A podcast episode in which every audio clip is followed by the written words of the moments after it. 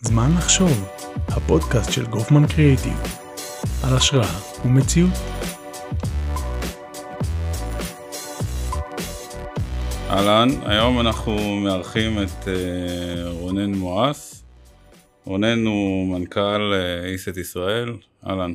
אהלן, נעים מאוד. נעים מאוד, מה העניינים רונן? בסדר גמור, בסדר גמור. באיזה שלב אנחנו תופסים אותך ביום? אה, באמצע היום, אני מגדיר את, אה, גם אה, תשאל אותי אחרי צהריים, זה אמצע היום מבחינתי. בין ישיבות לתכנונים, למצגות, זה היום יום שלי. אז מה זה בעצם איסט? איסט זה חברה שאנחנו כאיסט ישראל, אנחנו מייצגים את איסט העולמית כבר 17 שנים. איסט זה חברה שקמה בסלובקיה. האמת שהיא קמה עוד בימים שזה היה צ'כוסלובקיה. אי שם בשנות, בסוף שנות ה-80. אה, זה עוד בתקופה הקומוניסטית. עוד אה, בשלהי התקופה הקומוניסטית, כן? באופן רשמי איסט קמה בשנת 87, ו... אבל אה, היה פיצול בין צ'כיה לסלובקיה בשנת 92, והיא חברה סלובקית היום. זו חברה שמפתחת פתרונות אבטחת מידע.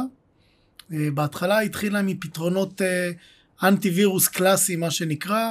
היום כבר לא קוראים לזה אנטי וירוס, כי היום וירוס מתוך כלל הנוזקות שיש בעולם הוא באחוז מאוד מאוד קטן, אז כבר לא קוראים לזה אנטי וירוס, קוראים לזה תוכנות security, ו ESET מפתחת אה, פתרונות security מרמת האנטי וירוס לתחנה עד סנדבוקס, אה, פתרונות לשרתים, אה, פתרונות למובייל, וכמובן עד אה, עולמות ה-EDR. שמה זה EDR? EDR, EDR האמת שזה buzzword חדש. זה, הוא לא בדיוק חדש, אבל בשנה האחרונה הוא buzzword מאוד מאוד חזק. EDR זה ראשי תיבות של Endpoint Detect and Response, זה בעצם מערכת שיודעת לייצר לוגים מאוד מאוד מאוד מעמיקים ולשמור את כל המידע שקרה בארגון.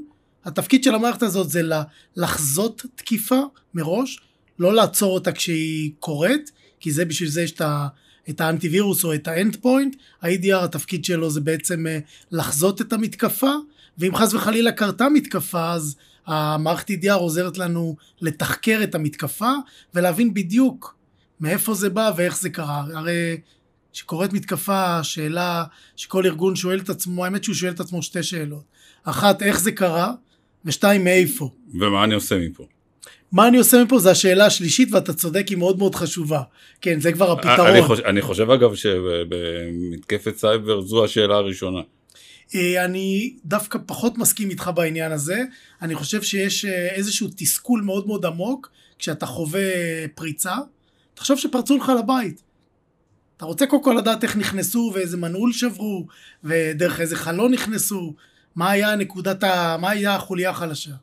ו-EDR זה בעצם זה מה שהוא נותן לנו, הוא נותן לנו, כמו שאמרתי בהתחלה, יכולת חיזוי של מתקפות, יכולת של uh, זיהוי כל מיני uh, uh, דברים חר, חריגות ברשת, ברשת הארגונית, ואם חס וחלילה פרצו לנו בסופו של דבר, אז הוא גם עוזר לנו לתחקר איך זה בא, מה היה הפרצה, מה הייתה החוליה החלשה, ואתה צודק, כתוצאה מזה למצוא את הפתרונות המתאימים. רונן, אבל בוא רגע נלך לבסיס של הדברים. אני היום כלקוח, כצרכן פרטי, איזה איומים יש עליי ברשת? האיומים, יש מגוון של איומים, שהאמת שווירוסים זה לא האיום הכי גדול היום. פעם באמת זה היה האיום הכי גדול, הכי עיקרי, היום זה כבר לא האיום הכי עיקרי. היום ההונאות ברשת זה האיום הכי גדול.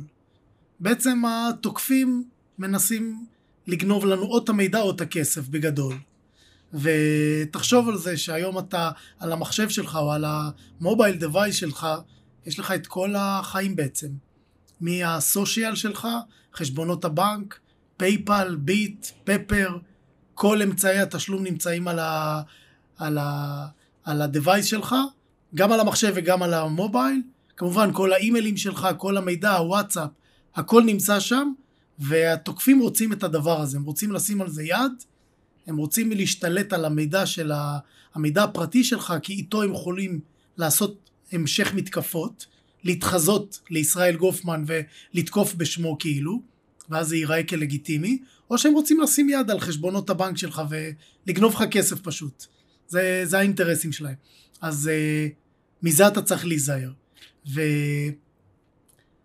ו... וכדי לשמור על המידע, לשמור על המידע שלנו, או על הכסף שלנו, יש לנו כמה דברים ל...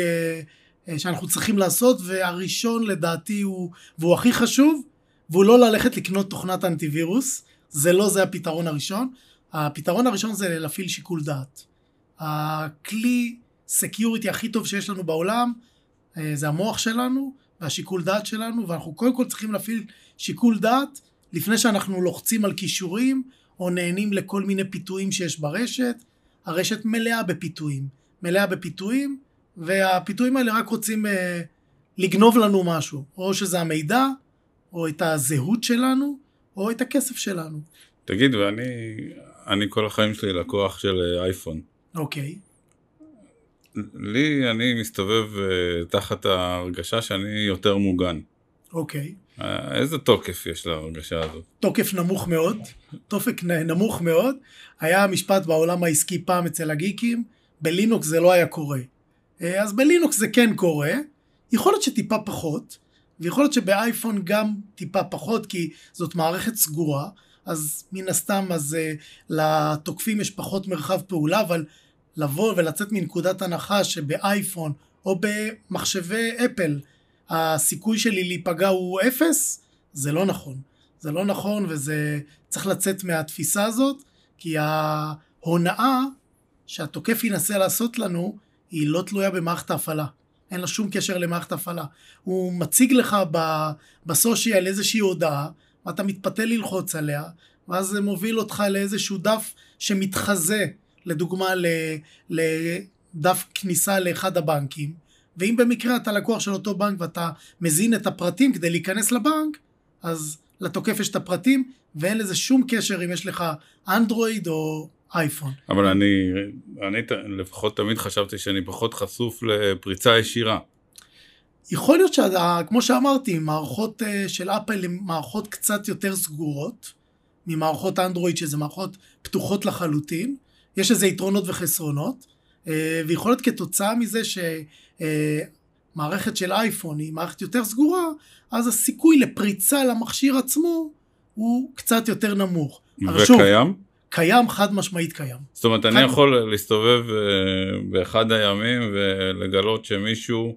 מבלי שלחצתי על אה, לינקים אה, מיותרים או אה, עשיתי פעולות שבוא נגיד הייתי יכול לסנן אותן, השתלט לי על המכשיר? האמת שאמרת נכון, יכולתי לסנן אותם וזה מחזיר אותנו לנושא המודעות. אם אתה זוכר, לפני חצי שנה תקיפת השתלטות על וואטסאפ הייתה מאוד מאוד מאוד פופולרית. שוב, אין לזה שום משמעות אם יש לך אייפון או אנדרואיד. הרי התקיפה הזאת הייתה תקיפה כל כך פשוטה שזה היה שזה היה לא נורמלי, שבעצם התוקף בעצם מנסה להיכנס לוואטסאפ עם הפרטים שלך, ובעצם מה שקורה, וואטסאפ שולחת uh, לך uh, קוד בין שש ספרות, ואז הוא היה כותב לך הודעה צדדית, היי שלחתי לך בטעות את הקוד, שלח לי אותו. Uh, אם התוקף גם uh, השתלט על הזהות של מישהו שאתה מכיר, אז קיבלת אותה, את ההודעה ממישהו שלכאורה אתה מכיר, אז פחות חשדת, נתת לו את הקוד שש ספרות, והוא ישתלט לך מאותו רגע על הוואטסאפ, שוב אין לזה שום משמעות אם אתה גולש אייפון או שאתה מעולם האנדרואיד והעולם נחלק לשניים בנושא הזה, אין לזה שום משמעות. הפריצות היום הן פחות מבוססות מערכות הפעלה והן יותר uh, מבוססות על uh, הנדסה חברתית שבעצם מנסים להונות אותנו על ידי כל מיני שיטות. אז, אז אם בעצם אנחנו מדברים על שיקול דעת ועל אה, מונחים מעולם הפסיכולוגיה, איך בעצם אה, מוצרי אה, סייבר כמו המוצרים של ESET אה, מסייעים לנו, הרי את ההתנהגות האנושית קשה לשנות. אתה צודק לגמרי, אתה צודק לגמרי. לדוגמה ESET פיתחה במוצר ה ESET Internet Security שלה שהוא ל-PC, גם ל-PC וגם למחשבי Mac. כן, פעם, דרך אגב, אפרופו Mac, פעם ל-Mac לא היו מוצרי, מוצרי security כי חברת אפל לא אפשרה לפתח מוצרי security לאפל, מתוך אה, נקודת הנחה שמוצרי אפל הם מוצרים מוגנים, כמובן שהיום זה לא המצב, ויש מוצרי security לאפל. אז ESET פיתחה במוצר ESET Internet Security, שהוא ל-PC, דפדפן מאובטח. בכל פעם שאתה ניגש לחשבון הבנק שלך, באופן אוטומטי הדפדפן יפנה אותך, המוצר אנטיווירוס יזהה את זה, ויפנה אותך לדפדפן מאובטח של איסט, שבעצם אין סיכוי שמישהו ינסה לגנוב את המידע בדרך. זה חלק מה, מהפתרונות שהם מצאו. ואיזה פתרונות קיימים ל... ל... לאייפון שלי? לאייפון שלך לצערי אין פתרון עדיין, אין פתרון security שאני מכיר. כרגע חברת אפל לא מאפשרת אה, לפתח אה, מוצרי security לאייפון. למוצרי... ולאנדרואיד? אה, לאנדרואיד כמובן, אנדרואיד זה מערכת פתוחה ולכן אה, אין שום בעיה לפתח, כל אחד יכול לפתח מה שהוא רוצה. זה בעצם היצרן, הוא מחליט האם הוא פותח את המערכת הפעלה שלו לפיתוחים חיצוניים או לא. במקרה של אפל היא עדיין לא פתחה את זה לפיתוחים חיצוניים, אז לכן היום אין מוצרי security לאייפון. אני חושב שזה חבל, אה, כי יש פריצות גם לאייפון. עכשיו רונן, עד עכשיו דיברנו עליי כעל אה, לקוח פרטי.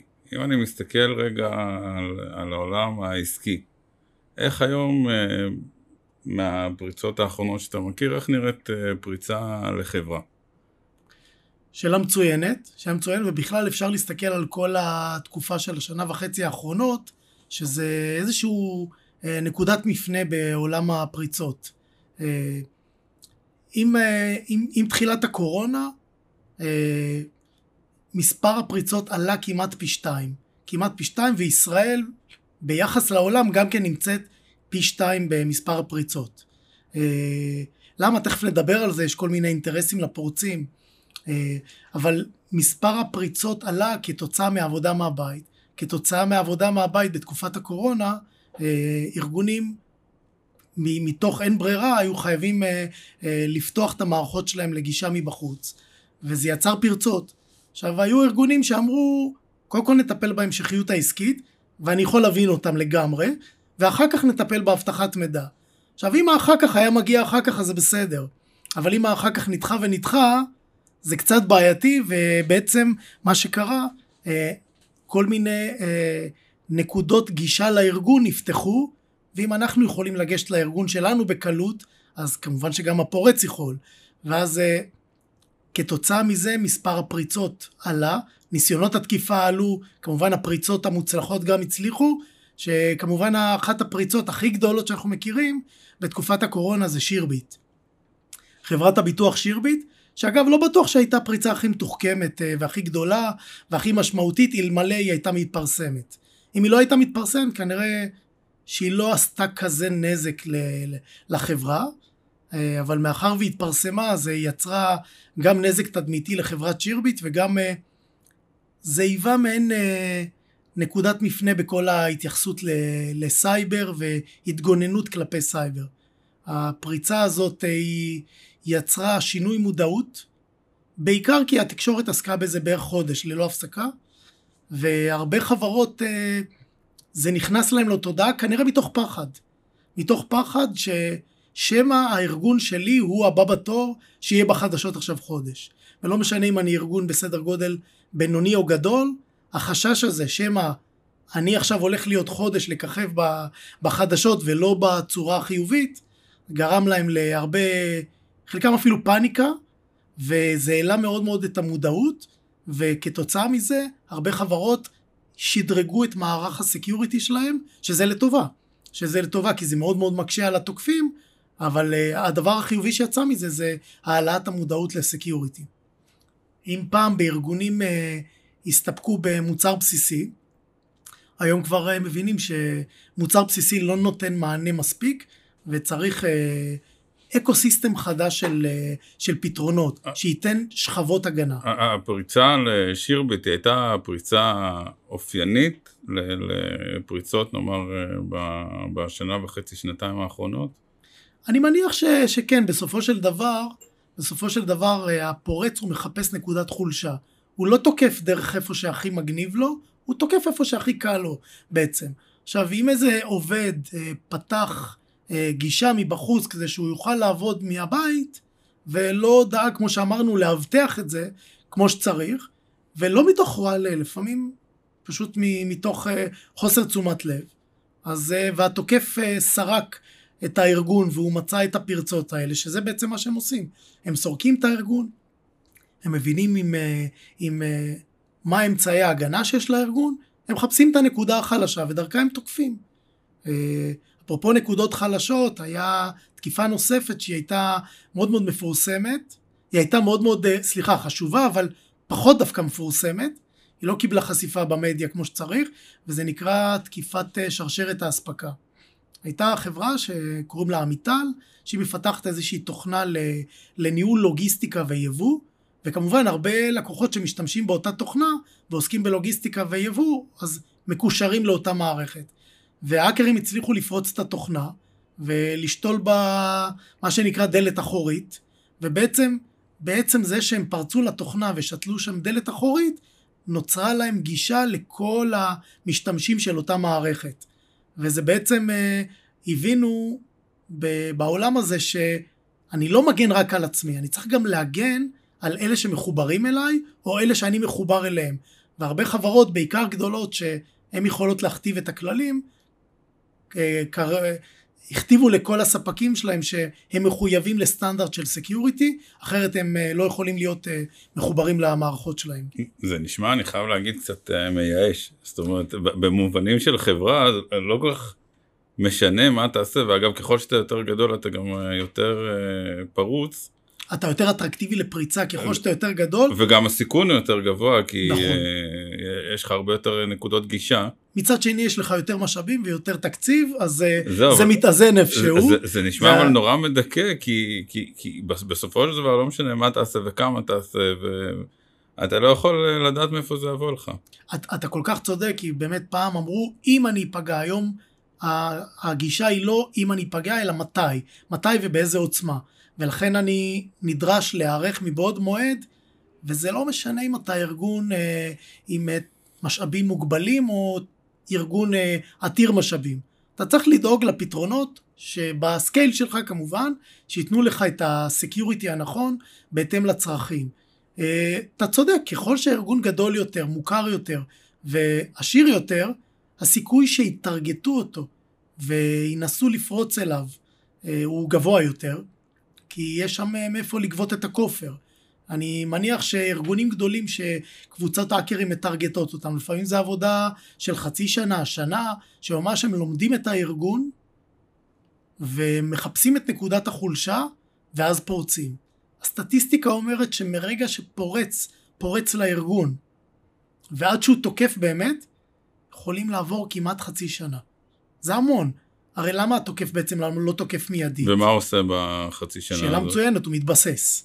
הוא מתבסס. שזה, הוא, שזה אומר? שזה אומר שהוא פותח לעצמו עוד פתחים שדרכם הוא יוכל להיות בארגון, שאם מישהו יבוא ויעשה איזה אה, סקירת אבטחת מידע ויגלה את הפרצה ויסגור אותה, הוא פתח לעצמו עוד כמה כאלה. אה, כלומר אתה אומר הוא מתבסס, לומד וגם מסתווה. וגם לאט לאט אוסף את המידע. אם ביום אחד אתה פורץ, יפרוץ לארגון, וביום אחד יאסוף המון המון מידע, יוציא אותו החוצה, מישהו יעלה על זה בסוף. יעלה על זה כי רואים traffic מאוד מאוד חזק מהארגון החוצה. אבל אם כל יום הוא לוקח קצת, והוא יושב חצי שנה, ומתבסס בארגון, ומייצר לו גיבויים, גיבויים לפריצות, כדי שאם יחסמו אותו מפה אז הוא יכול להיכנס מפה. ורק אחרי שהוא מרגיש מספיק בטוח, והוא גנב מספיק מידע, שנראה לו בעל ערך כמובן, רק אז הוא מבצע את התקיפה, ואז הנושא הזה בעצם אה, יוצא החוצה, יוצא החוצה ואז קורית הדרישת כופר. ובדרך כלל מה המניע של החבר'ה האלה? כלכלי או שיש מניעים אחרים? האמת שאפשר להסתכל על זה קצת אה, היסטורית, בהתחלה לפני המון שנים, אה, לפני שהתחילו מתקפות הכופר, המניעים היו שטות, של סטודנטים או של האקרים בתחילת דרכם או אפילו תלמידי חטיבת ביניים שניסו ללמוד משהו שהם למדו באינטרנט. אחרי זה זה ונדליזם לשמו. פשוט להרוס. אם בעבר וירוסים מה שהם היו עושים זה מוחקים מידע משמידים מחשבים ונדליזם לגמרי. היום האינטרסים הם אחרים. הם אה, כסף והמון המון המון כסף. אה, שוק ההיקף דרישות הכופר בשנה האחרונה עמד על לדעתי עשרות מיליארדים של דולרים. זאת אומרת אנחנו מדברים פה על המון המון המון כסף. ותתפלא, כל נושא ה... הכופר הוא לאו דווקא קבוצות תקיפה מאוד מאוד מקצועיות. לפעמים היום כבר אה, מוכרים ערכות פריצה ברשת האפלה, וגם אם אתה האקר בתחילת הדרך ואתה עם הבנה בסיסית, אתה יכול לקנות ערכת פריצה ולתקוף. אה, זה בעצם wizard כזה.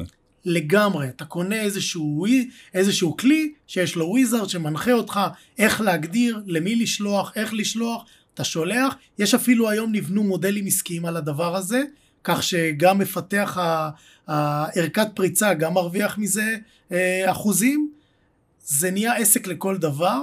אה, אתה תתפלא אפילו יש אה, קבוצות האקרים שיש להם מחלקת שירות לקוחות כדי שאם אתה אחרי שהותקפת ואתה מחליט בסופו של דבר לשלם את הכופר ואתה מסתבך קצת עם הביטקוין אז הם לגמרי יעזרו לך ויש להם המון תקציבים. כן, כלקוח פרטי אתה תמיד מקבל את הביטקוין וזה נראה ואתה לא יודע מה לעשות עם זה, כן. נכון, זה חייזרי. אז יש להם ב- לחלק מקבוצות התקיפה, בהודעה של דרישת הכופר, יש מספר טלפון, אתה יכול להתקשר, יעזרו לך לגמרי לשלם את הכופר. השנה האחרונה אנחנו מזהים כבר אינטרסים מאחרים. אנחנו מזהים אה, קבוצות תקיפה שהן אה, מגובות במדינות, אפשר להגיד בצורה די חופשית, בעיקר איראן, בעיקר איראן, חלק מטורקיה, אה, ממקומות אחרים, אבל איראן זה המקור העיקרי, שמגבה קבוצות תקיפה. האינטרס של אותן מדינות, קודם כל הן מסתתרות מאחורי אותן קבוצות תקיפה, ואז בעצם המטרה שלהם זה בעיקר להשבית תשתיות לאומיות, שזו המטרה העיקרית לדעתי.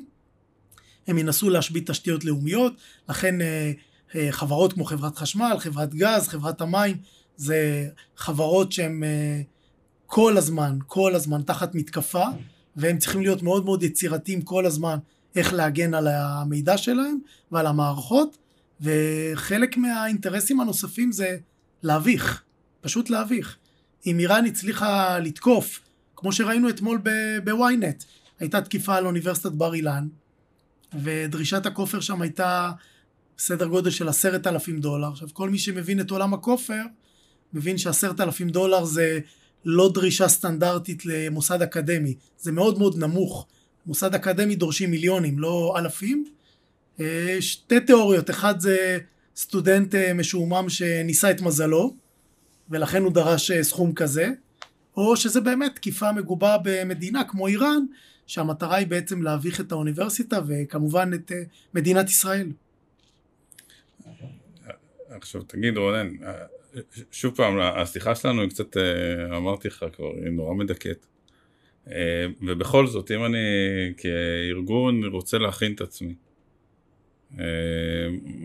מעבר, ל, מעבר ל, לתוכנה הרלוונטית ולחומרה הרלוונטית, מה עוד אני יכול לעשות? אתה יודע, פעם באמת ארגונים קטנים היו באיזשהו קונפליקט. כי היצרנים יצרו פתרונות security מאוד מאוד מורכבים ומאוד מאוד יקרים, וארגונים אה, בינוניים וקטנים עם אה, תקציבים אה, או משאבים מוגבלים התקשו ולכן הסתפקו בפתרונות בסיסיים. היום זה לא המצב, היום ESET הבינה שארגון בסדר גודל, לא משנה מה הסדר גודל שלו, אם הוא קטן, בינוני או גדול, דרישות ה security שלו הן אה, זהות, ולכן היא פיתחה חבילות הגנה שיפשטו את כל הסיפור הזה. אם דיברנו ש security זה שכבות, שצריך לשים שכבה על שכבה על שכבה, כדי שאם שכבה אחת תיפרץ, אז יש לנו עוד אה, שכבות גיבוי, אז ESET יצרה אותם כחבילות. אה, החבילה מפשטת את כל התהליך הטכני, זה לא שאני אומר שמשרד רואה חשבון, הרואה חשבון הוא ילך ויטמיע את, את פתרונות ה security, לא, הוא צריך לבחור לו שותף security שעליו הוא סומך והוא ייתן לו את המענה. אם אתה רואה חשבון עורך דין זה לא מתפקידך, כמו שאני לא מתעסק בעניינים משפטיים. פשוט צריך לבחור את השותף security שאתה מאמין בו וסומך עליו, שהוא ייתן לך את הפתרונות security. אז החבילות האלה הן פישטו את כל הנושא הטכני, יצרו חבילה אחת ברישיון אחד, גם כן עוד דבר, אה, בגלל שזה חבילה אז גם המחירים הפכו לאטרקטיביים יותר, והיום כל ארגון, לא משנה מה הגודל שלו, אה, יכול להטמיע חבילות מאוד מאוד אה, נרחבות שנותנות לו מענה security מאוד מאוד רחב בכמה שכבות. אפילו ESET שינתה את הגישה שלה לפני חצי שנה, היה לה מוצרים שהיא פשוט הגדירה אותם מוצרים לארגונים מאוד מאוד גדולים, ואפשרה לרכוש אותם רק מ-250 משתמשים ומעלה. היום זה לא המצב, היום כל ארגון, גם אם יש לו עשרה מחשבים, הוא יכול לקנות את החבילה הכי מורחבת ולהיות מוגן, בדיוק כמו כל ארגון enterprise, כמובן במחיר של ארגון קטן. הוא לא צריך לשלם כמו מחיר של ארגון enterprise. והפער בעצם בין אה, ארגונים קטנים, ל, ל, נאמר למשתמש פרטי, אה, הוא, איפה הוא קיים? כי אני מסתכל אה, סתם על ארגון כמו שלנו.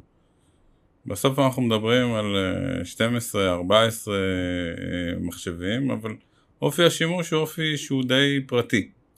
אה, זאת אומרת, אה, בסוף זה תוכנות אופיס, אני יודע, מיילים, דברים מהסוג הזה. איפה, איפה עובר בעצם אה, הקו הזה בין הלקוחות הפרטיים ללקוחות העסקיים?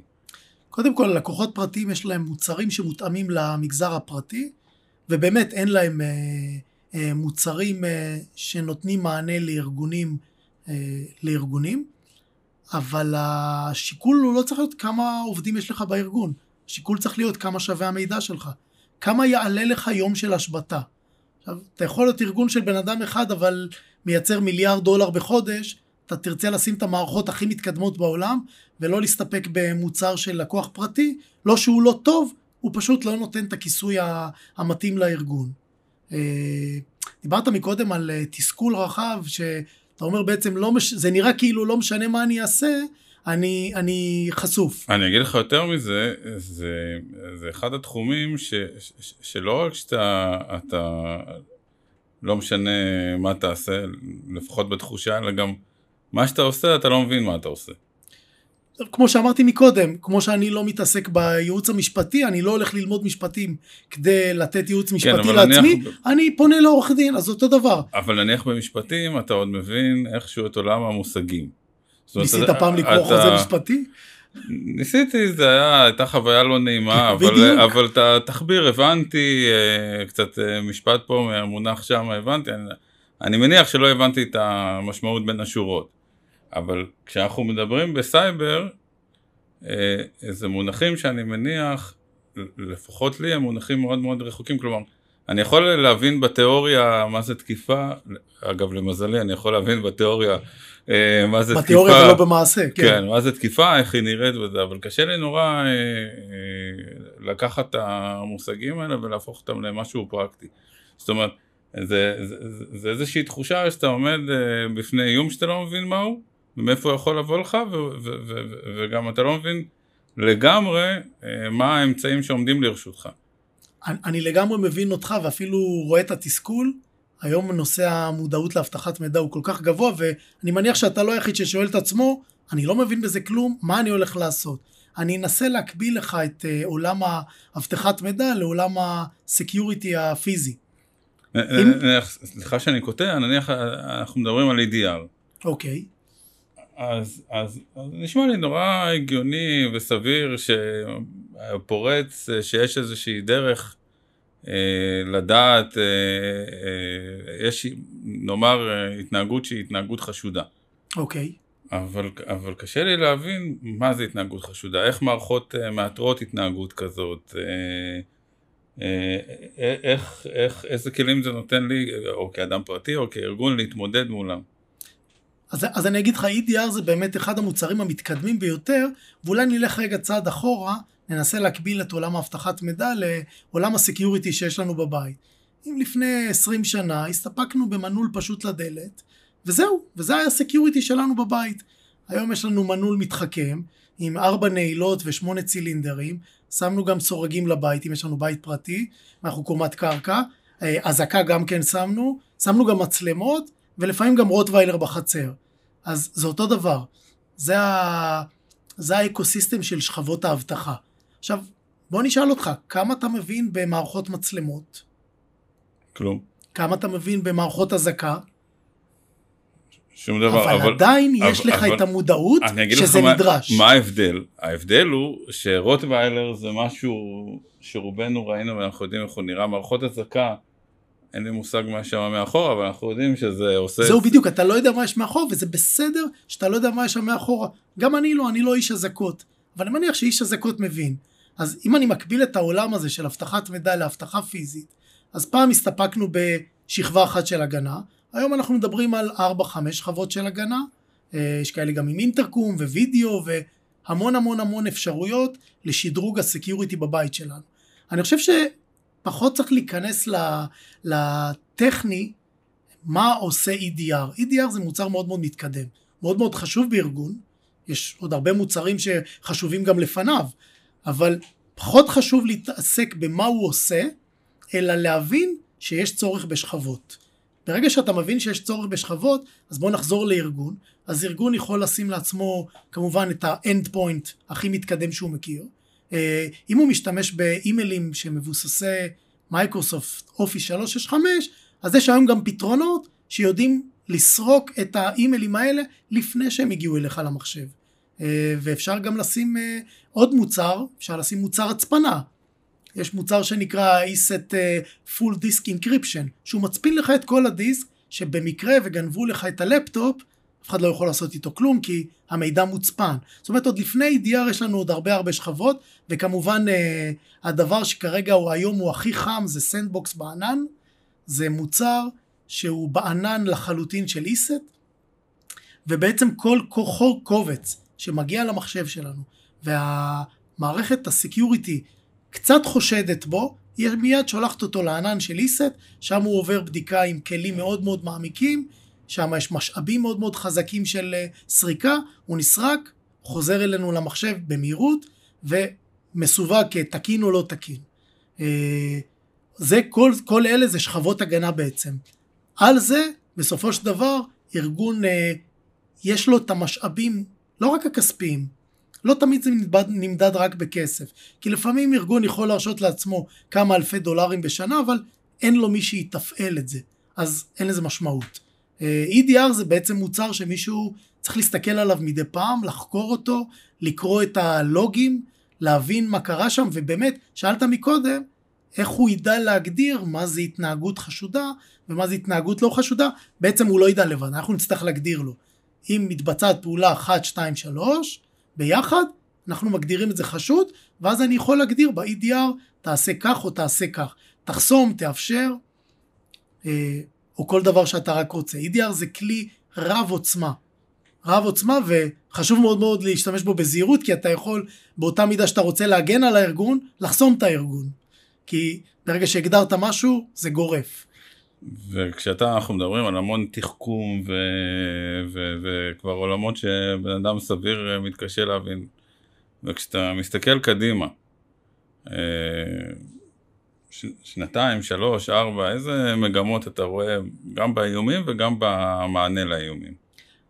הם התפתחו ביחד. הם בעצם הם אה, חתול ועכבר. האיומים כל הזמן השתכללו, כי דיברנו מקודם על האינטרסים. אם יש פה כיום עשרות מיליארדי דולרים, אז בעתיד יהיה מאות מיליארדי דולרים, ואין אף גוף שיפסיק לפתח כשיש לו כזה אינסנטיב מטורף כספי. יש פה אינסנטיב כלכלי מטורף של אה, מיליארדי דולרים, אין שום סיבה שבעולם שארגון, אה, קבוצת פריצה, אה, תפסיק לפתח את זה. עכשיו אם תחשוב על זה מבחינת תקציבים לקבוצות פריצה מוצלחות, יש תקציבים כמעט אינסופיים. הם לא משלמים מס הכנסה והם לא צריכים לדווח כלום, והם פשוט יכולים להחליט שהם מעלים את, את סכום הכופר, ואתה יכול להחליט אם אתה מוותר על המידע שלך או מוכן שהמידע שלך ייחשף בציבור, או שאתה משלם. אני מניח שהרבה ישלמו, הרבה ישלמו. אה, אז יש להם תקציבים בלתי מוגבלים ולכן הם ימשיכו כל הזמן להמשיך ולפתח ולהפוך את המתקפות להרבה יותר מתוחכמות.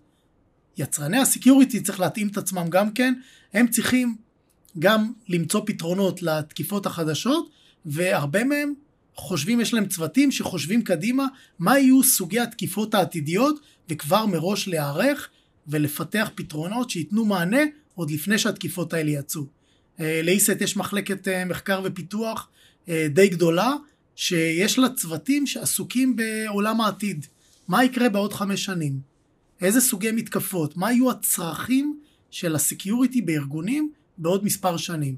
וכבר מנסים להעריך מה יהיה אז, וכבר, כדי שיוכלו לפתח את זה מראש, לנסות להקדים את ההאקרים.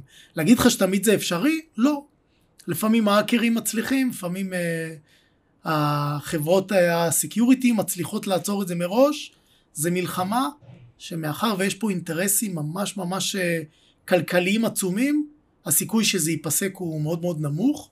מעבר לאינטרסים הכלכליים, תחשוב על, אה, על אה, מדינה כמו איראן, שלא מתאים לה כרגע לפתוח מערכה אה, מלחמתית מול ישראל. מי מהסיבות שלה. אני מדבר על מערכה אמיתית, עם טילים וכאלה. לא מתאים לה כרגע. אז היא תומכת בכמה קבוצות תקיפה, ואומרת להם, אוקיי, אתם תלכו ותתקפו את ישראל, אנחנו נמצאים ברקע, הם יכולים להתחבא, לא תמיד אה, ידעו שזה תקיפה איראנית, ואם ידעו אז לא יהיו בטוחים בזה. אז אה, זה נוח להם, יש פה המון אינטרסים, למה להמשיך לתקוף? אז אה, זה קצת מתסכל וקצת מייצר איזושהי תחושה שאולי אין מה לעשות, אבל אם נחזור רגע להתחלה שדיברנו על מודעות, איך אנחנו מודעים לסכנות, ואיך אנחנו עושים הכי טוב שאנחנו יכולים להגן על עצמנו, בין אם אנחנו משתמש בבית, בין אם אנחנו ארגון גדול ששם את כל מערכות הסקיוריטי שהוא יכול. ותגיד, מכל ה... תיארנו עולם שהוא עולם אה, מורכב אה, ומלא פתרונות ומלא שכבות. אה, למה אני כצרכן פרטי או כארגון דווקא צריך לבחור בפתרונות של איסט? תראה, אחד הדברים שאנחנו חרטנו על הדגל שלנו כבר 17 שנה, זה שירות. אתה אומר, שירות כולם יודעים לתת? נכון. אנחנו מנסים לעשות את זה הכי טוב שאפשר. אנחנו חברת security, security, כל עוד לא קורה כלום, אין שום בעיה. אבל שקורה משהו, אתה רוצה שמישהו יענה לך ובעברית. שגם יהיה זמין וגם אה, יענה לך בעברית. אני היום מנוי לכל מיני שירותים בעולם, ולפעמים כשאני פונה למחלקת השירות, אז אני מקבל הודעה שיחזרו אליי תוך 48 שעות. אתה לא מתאר לך סיטואציה שאתה כרגע מותקף וההודעה שאתה מקבל זה יחזרו אליך עוד 48 שעות, אתה רוצה את המענה מיידי. ואנחנו אנחנו יושבים בארץ, כולם ישראלים, כולם דוברי עברית, אנחנו נותנים את המענה בארץ, בעברית, הוא זמין. אה, זה אחד היתרונות העצומים שלנו. מבחינה טכנולוגית, ESET זה חברה עם אה, היסטוריה טכנולוגית של יותר מ-30 שנה. זה לא חברה שקמה אתמול, טובה ככל שתהיה. זה חברה עם המון המון המון ניסיון אה, ב security. המון. וכחברה כזאת, היא פיתחה וכל הזמן מפתחת את מוצרי ה security, וכל הזמן מוסיפה שכבות הגנה. כל הזמן. ואין מה לעשות, security זה ניסיון. זה לא זבנג וגמרנו. היו חברות שבעבר אמרו, אנחנו נייצר איזשהו משהו, והוא יחסל את עולם התקיפות. זה לא קרה, זה לא הצליח, למרות שהשקיעו בזה מיליארדים, אז הניסיון המוכח של איסט מעל 30 שנה, אני חושב שהוא, יש לו ערך מוסף מאוד מאוד גבוה. בנוסף, כמו שאמרתי, לשירות שאנחנו באיסט ישראל מספקים ללקוחות שלנו, שזה אחד היתרונות הגדולים. כמובן שמוצרי ESET הם בכל המבחנים, החיצוניים כמובן, ESET לא בוחנת את עצמה, יש חברות שבוחנות כל מיני פתרונות security, תמיד אנחנו בטופ, תמיד, הרבה פעמים אפילו מקום ראשון, אז אה, אני מקשר את זה לניסיון של מעל 30 שנה בטכנולוגיית security, וזה מה שמייצר את הערך המוסף ואת היתרון הגדול שיש לצרכן כשהוא משתמש בפתרונות של איסט ישראל. תגיד, ואתה אה, כ... כמנכ"ל הארגון, כן.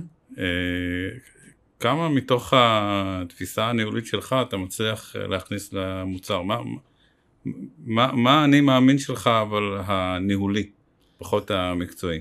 ראשית, ראשית המוצר לא מפותח בישראל, הוא, זו חברה עולמית. אה, כמו שאמרתי, היא נמצאת בסלובקיה. אבל למרות שאין שום פיתוח של המוצר עצמו בישראל, לנו כישראל, מה לעשות, אנחנו כל דבר שאנחנו רואים, אנחנו ישר רוצים לשפר אותו, וישראל נחשבת בעיני איסט כמדינה שאומנם קטנה מאוד, אבל אנחנו מעבירים תמיד פידבקים בין הראשונים על מוצרים חדשים, ונותנים רעיונות מאוד מאוד יצירתיים. אני זוכר שפעם הייתי באיזה כנס גדול והעברתי הרצאה שם, כנס של איסט, והעברתי הרצאה לפרטנרים אה, ממדינות אחרות בעולם, ובסוף ההרצאה ניגש אליי מישהו ואמר לי, העברת את ההרצאה בצורה כל כך ישראלית, ונתת לנו זווית על מה שאנחנו מכירים, שלא הכרנו. אה, אז זה, זה ישראל, אנחנו קטנים, אבל אנחנו מאוד מאוד אוהבים טכנולוגיה, מאמצים טכנולוגיות, ואנחנו, הצוות שלנו כל הזמן מעביר פידבקים לאיסט, וכתוצאה מהפידבקים שלנו המוצר משתפר, ויש כמה פיצ'רים שאפילו רשומים על שמנו. תגיד רונן ונסיים, תמיד אה, מסקרן אותנו, ואנחנו גם אה, שואלים את זה בפודקאסטים, איך, אה, איך אתה משלב את הניהול ביומיום? זאת אומרת, לצורך העניין, איך נראה הבוקר שלך? שאלה טובה. ניהול, אני חושב שבן אדם שהוא מנהל אז הוא, זה בא לידי ביטוי בכל תחומי החיים שלו. בין אם הוא בבית הפרטי, איך שהוא מגדל את הילדים שלו, איך הוא מנהל את חשבון הבנק ואת התקציב המשפחתי שלו. לדוגמה, אם ניקח תקציב משפחתי, אני מנהל אותו בדיוק כמו את התקציב אה, בחברה. אני מגדיר תקציב, אני מחלק אה, כספים לכל אה, גזרה, אותו דבר אני עושה בבית. כמה כסף יש לזה וכמה כסף יש לזה. אז, אז הניהול, הניסיון שיש לי בניהול כבר הרבה שנים, הוא בא לידי ביטוי גם בדבר הזה. גם ב, ב, נתתי דוגמה של ניהול תקציבי. אה, הרבה דברים שאני עושה אני מאוד מחושב. אני מנסה לתכנן אותם מראש. אה, אני מנסה שכמה שפחות להיות מופתע. לצפות את הדברים קדימה. אה, יש משפט שאנשים אוהבים להשתמש בזה בלתי צפוי, אני קורא לזה בלתי מתוכנן. אז אה, נכון, אין מאה אחוז בזה כמובן. אז אני מנסה שהבלתי צפוי הוא יהיה כמה שיותר מתוכנן ואז אה, הוא יצטמצם למינימום. אז אה, כן, כשאתה מנהל, אז אתה בעיקר מנהל אנשים, מנהל משאבים, שהאנשים אצלנו בארגון זה המשאב הכי יקר, הכי יקר. זה לא משנה איזה משאבים יהיה לך בארגון, בסופו של דבר הצוות זה הדבר הכי יקר שיש, ואתה צריך לאסוף מסביבך גם uh, מנהלים וגם עובדים שהם הכי טובים והכי מתאימים ל-DNA של החברה, כדי שהחברה תוכל לרוץ קדימה כמה שיותר מהר ולהתפתח. רונן, תודה רבה על הזמן, היה לי כיף גדול אה, לשוחח איתך. תודה רבה לך גם.